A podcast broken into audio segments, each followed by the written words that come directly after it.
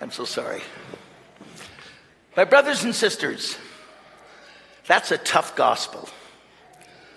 That gospel today is very difficult to preach because it says that the law of Moses, the Torah, was in fact given by God to Moses, given to him. But in reality, we now have someone greater than Moses.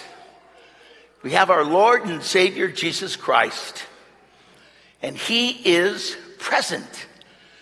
So he says, the law said, do not kill. But I say, he claims divinity. But I say, if you say something angry, or you're in some kind of a fight with someone, you will be condemned. So what our Lord is saying, I think, in this gospel today, is that it's not about the letter of the law. For the Jews, the Torah was everything. It became the source and center of all of their life, how they lived their life, how they served their God. But it wasn't enough. And so when our Lord comes, he says, yes, observe the law, but live the law to its fullness. It's not just a servile acceptance of a law. It's living the law in love. That's what it is. Living the law in love. I know people, I shouldn't say this, but I am anyway. I know people who go to Mass every day and they're miserable. Miserable. They're observing the law. They're trying to be faithful. But fidelity is not enough. We must intensify that law, so that it becomes a part of us, and that we see it not only as an observance, but to see it as the incredible gift of this loving God. This loving God who wants us to be perfect as your Heavenly Father is perfect. Think about that. That's tough, isn't it? So listen to me, folks. Just because we're in the New Testament, the new dispensation, it's not easier. It's actually harder. Because we're asked not to just be observers. We're asked to take into consideration what it means to live it as best we can, out of love for God and love for each other. And in the process of doing that, becoming more and more each day like our God. Does that make sense?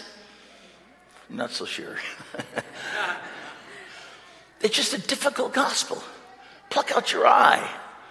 Cut off your hand. See, it's that radical. It's the radical nature of God's love. He doesn't just want our minds. He wants our hearts. He wants our lives. And so it's so important for us, I think, to do everything we can to follow the law that's been given to us, to live it fully, and to live it lovingly, and to live it in God's great joy. and peace. I've got a story for you, since it's World Marriage Sunday. This couple were married for 30 years. They had a good life. But things began to wane. Their love became a bit more difficult. So they decided to go to a counselor. And going to the counselor, they found that she was really able to listen to them. So he explained that he was doing his best, that he was a good husband, that he was faithful, that he came home every night, that he did everything he could to support his family. But his wife said, yes, all of that's true. But he's such a neat, crazy guy. He wants everything perfect. Wants me to do everything with perfection and care. And he never tells me he loves me. If he just would say he loves me, it would give me some inspiration to be better. So the husband turns to his wife and says, Mary, I told you 30 years ago I love you. And Mary, I told you if I ever changed my mind, I would let you know.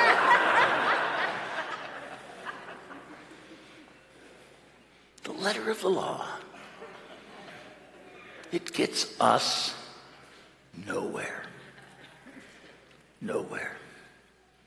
Brothers and sisters, don't be afraid.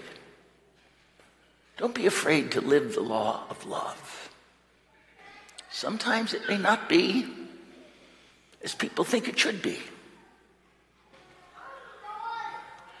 I know in my own life, I did my best to observe the law.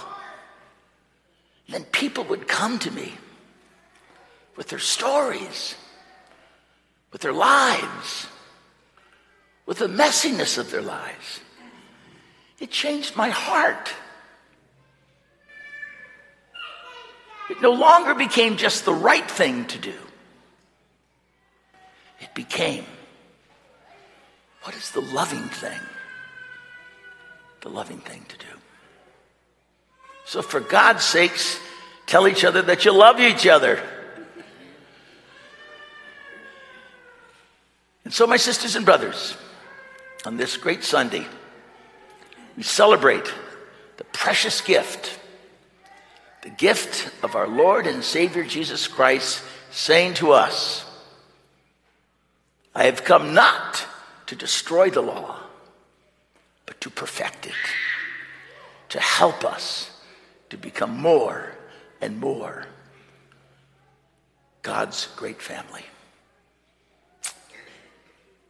Amen. Thank you.